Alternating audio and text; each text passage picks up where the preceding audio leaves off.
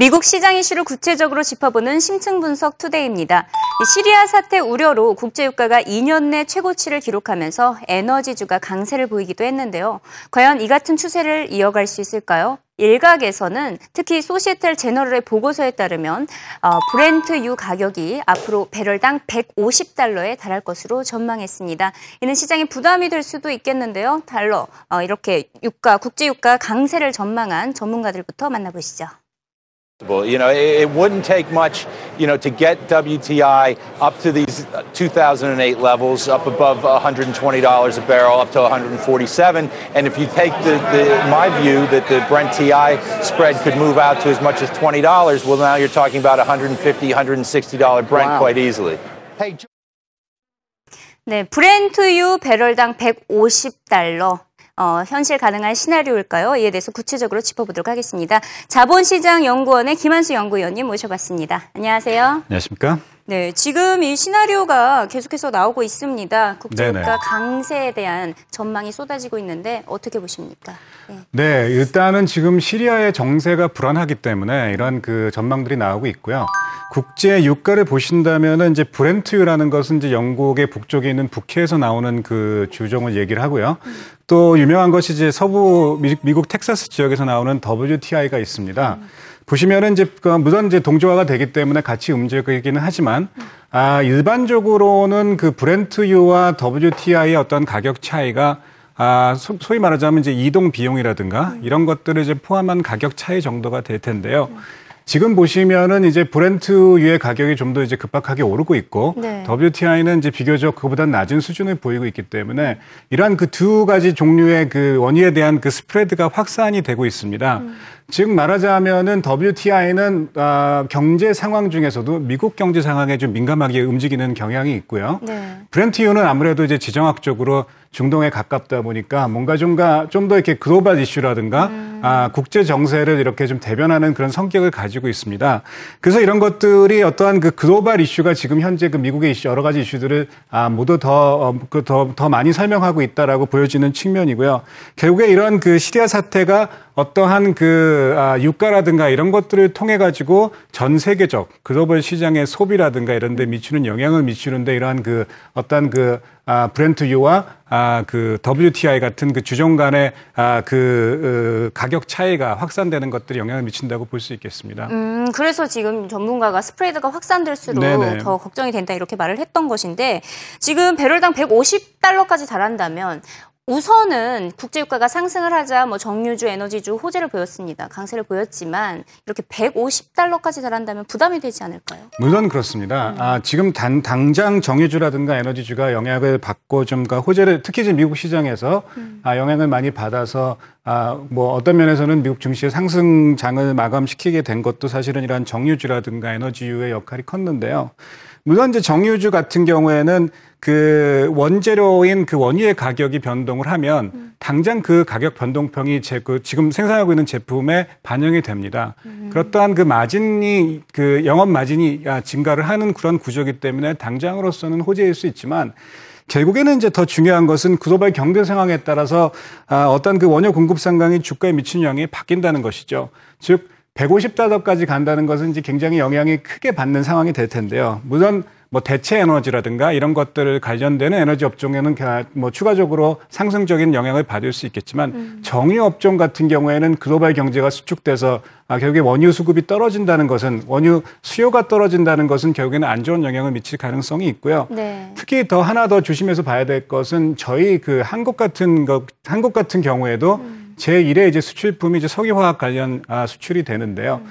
저희 같은 경우에는 대부분의 수출 대상이 동남아 지역에 아, 주로 포진을 하고 있습니다. 그렇기 때문에 지금 현재도 그 정유주 같은 경우에 꼭 그렇게 좋은 영향만을 받는 것은 아니고요. 이런 아, 그 150불 이런 넘어가는 급격한 가격 변동은 안 좋은 영향을 미칠 수도 있다는 것을 좀 염두에 두실 필요가 있겠습니다. 네, 너무나 급격한 상승은 부담이 될 수 있다는 것 꼭 기억해 두시길 바라고요. 국제 유가가 상승한다는 것은 곧 휘발유 가격이 상승한다는 것으로 소비자들에게 또 직격탄을 줄 수가 있습니다.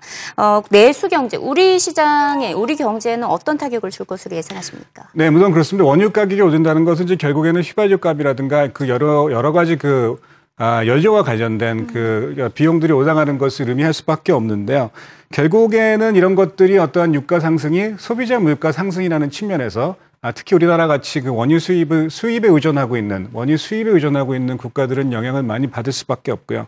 결국 이런 그 소비 인플레까지 올라간다는 것은 결국에는 이제 소비까지 영향을 미칠 수 있는 음. 것이고 소비와 더불어서 그 소비 경기 둔화에 따른 제조업의 둔화 또한 그 아, 고용까지도 결국 영향을 미칠 수 있는 음. 악영향을 미칠 수 있기 때문에 아, 대규모로 아, 원유 가시 가격이 오른다는 것은 결국에는 이제 글로벌 경기뿐만 아니라 국내 음. 경기에도 좋지 않은 아, 악재가 되게 됐다고 볼 수 있겠습니다. 네, 이 시리아 사태가 국제유가 상승 이것이 또 경기 부진으로 악순환의 고리가 반복되는 것에 대한 우려가 커지고 있습니다.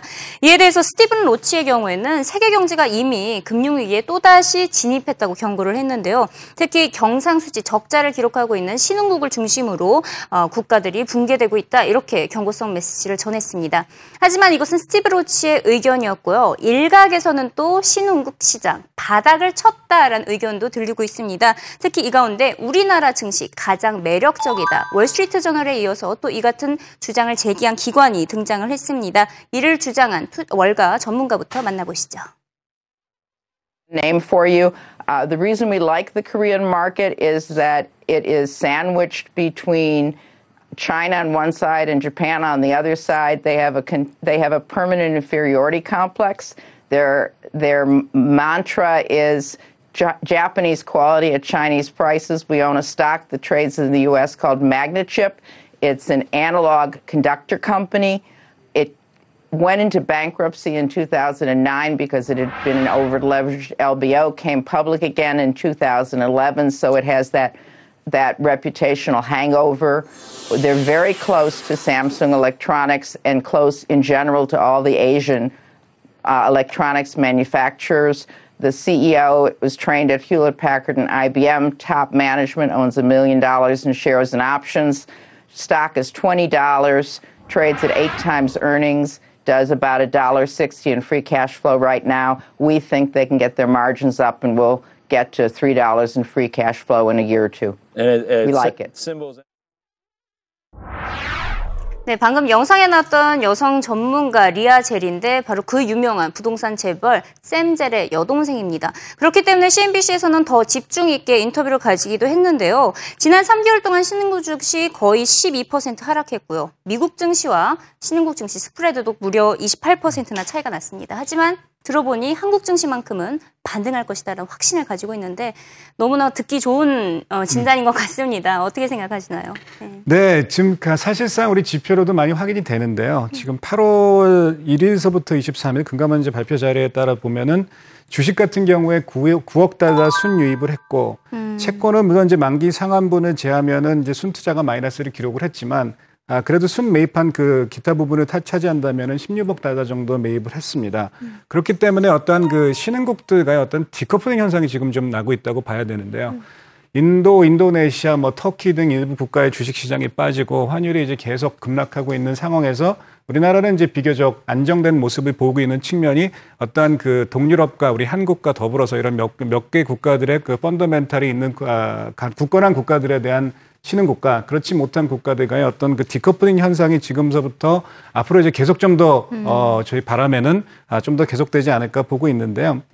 한국 경제를 좀 여러 가지 이제 수치를 아, 많이들 말씀을 하시지만 가장 이제 인도라든가 이런 경제와 다른 것이 연속적으로 경상수지 흑자를 기록하고 음. 있다는 점입니다.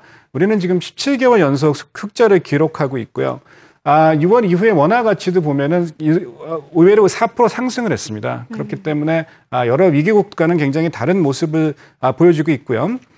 또한 그 지금 현재 채권 시간에 들어오고 있는 자금들은 대부분 이제 미국계라든가 선진국 아, 투자 자본들이 많이 들어오고 있습니다. 반면에 이제 빠져나가는 것들은 이제 태국이라든가 뭐 말레이시아 같은 이제 동남아 자금들이 많이 빠져나가기 때문에 물론 뭐 이러한 그 신흥국들의 어떤 경제 불안이 아, 어떤 경, 이러한 경로를 통해서 영향을 미치기도 하고 음. 또 사실 우리에 들어오고 있는 채권 외국인 자금의 약 한 3분의 1 정도는 이러한 그 동남아시아에 관련된 국가들이기 때문에 일부 영향을 아, 받지 않을 수는 없겠지만 아, 여러 가지 펀더멘탈이라든가 지금 이제 여러 가지 그 아, 선진 시장들의 그 기조들을 봤을 때는 아, 상대적으로는 굉장히 안전 안전 안정적인 모습을 이어갈 것이다 이렇게 예상을 해볼 수 있지 않겠나 생각합니다. 네, 국내 증시만큼은 정말 방어막이 탄탄한 것 같은 게 시리아 사태 악재가 터졌음에도 뭐 그렇게 주가가 많이 네네. 폭락하지 않았고요. 인도 리스크에 비해서 그렇게 크게 빠지진 않고 있습니다. 그렇다면 국내 증시에 부담을 줄 만한 9월달에 등장할 만한 악재는 무엇이 있을까요? 우선 말씀드린 것 같이 글로벌 흐름 자체가 아, 자금 흐름 자체가 바뀌고 있는 상황이고 불확실성 자체가 커지고 있는 상황입니다. 그렇기 네. 때문에 지금 현재 저희가 단기적으로 안정된다 할지라도 이게 장기적으로 계속 이어질지는 사실상 굉장히 주의를 해야 될 아, 부분이라고 생각이 되고요. 우선 저희가 지금 현재로서는 디커플링이 진행되고 있다. 아, 뭐 동남아시아와 한국이나 뭐 동유럽 같은 거- 국가들은 좀 아, 상대적으로 펀더멘탈이 좋기 때문에 아, 될 것이다라고 이제 얘기를 하지만 사실상 지금 현재 인도 인도네시아 같은 나라들도 단기적으로 외환 위기 가능성은 없다 할지라도 지금처럼 인플레가 계속되고 이랬을 경우에는 결국에는 경상수지 적자를 보존할 방법이 없기 때문에 결국엔 투자의 신뢰를 어, 어, 잃게 되는 상황이 갈 수도 있고 그런 극단적인 외환 위기가 왔을 때는 아, 글로벌 자, 전체적으로 유동성 자체가 말라버리는 상황이 왔을 때는 한국도 영향을 받지 않을 수 없기 때문에 주, 앞으로도 지금 뭐 시리아 사태가 아, 지금 이제 미국이 참전을 하면서 장기화될 가능성이 높아졌기 때문에 네. 이게 이제 단기 이슈가 아니고 장기적으로 가는 만큼 이제 이 부분에 대해서는 아, 계속 좀 주의를 아, 기울일 필요가 있다고 생각이 됩니다. 네, 특히 루피아 가치는 계속해서 사상 최저치를 기록을 하고 있는데요. 이에 대해서 싱가포르 통화 가치까지 떨어지고 있습니다. 네. 이런 도미노 현상이 이어진다면 실제로 이 외환 위기에 빠질 가능성은 있다고 보십니까? 아, 지- 지금 이제 상당 부분 단기적으로는 없다고 생각하는 이유가 일단 외채 부분만을 본다면 단기적이라는 것은 결국에는 단기 외채를 아, 정부에서 갚아줄 능력이 없는가 지불 능력에 대해서 판단이 되는데 사실상 지금 인도 같은 경우에 단기 외채는 아, 외환 보유고의 한 3분의 1 정도밖에 되지가 않습니다. 그래서 실제적으로 어떤 영향이 생겼다 그래도 단기 외채라는 게 이제 만기 3개월 동안인데 3개월 동안에 막- 막을 수 있는 여력은 충분히 갖추고 있다는 점에 있어서 단기적으로 외환위기는 없다고 보지만 저희가 또 계속 그러던 그럼에도 그 불확실성과 아, 불안감에 대해서 장조를 해- 해드리는 이유 중에 하나는 지금 현재 계속 쌍둥이 적자라고 불리는 아, 재정하고 경상수지 적자가 지속이 되고 있고 네. 이것이 지금 판단하기에는 더 악화되면 악화됐지 뭔가 좀 더 건전하게 갈 수 있는 아, 그런 방까지 패스가 보이지 않는 상황이기 때문에 장기적으로 간다는 것은 결국에는 아, 앞으로 당겨서 지금에도 위기를 아, 초래할 수 있는 그런 투자자의 신뢰를 잃을 수 있는 그런 호-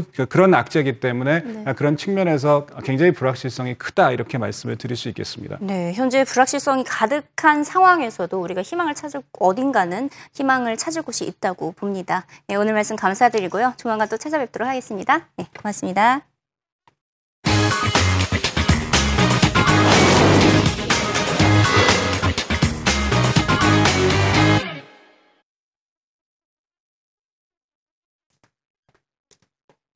미국 2분기 GDP 성장률 수정치가 발표가 됐는데요. 연준의 양적 완화 축소 기조가 이를 통해서 바뀌게 될까요? 월가 전문가들의 의견을 들어보도록 하겠고요. 여는 총재들의 발언이 계속해서 이어지고 있습니다. 이들이 이렇게 계속해서 강조하고 있는 그 시사점 무엇인지 구체적으로 짚어보도록 하겠습니다. 자, 시장에는 아이러니한 분위기가 형성되고 있습니다. Bad news is good news. 어, 나쁜 소식이 오히려 좋은 소식이 되고 있는 아이러니한 상태가 형성되고 있는데요. 그간 악재였던 시리아 사태, 반등을 이끄는 호재가 됐고요. 어, 미국의 주택 판매가 감소했다는 악재, 양적 완화 정책이 생각보다 길어질 수 있다는 기대감으로 호재로 반영이 됐습니다. 악재가 쏟아질 9월장에도 기대감을 반영한 꿋꿋한 시장의 자세가 이어지기를 바라봅니다. 만반의 준비하시고요. 9월 달에 다시 찾아오도록 하겠습니다.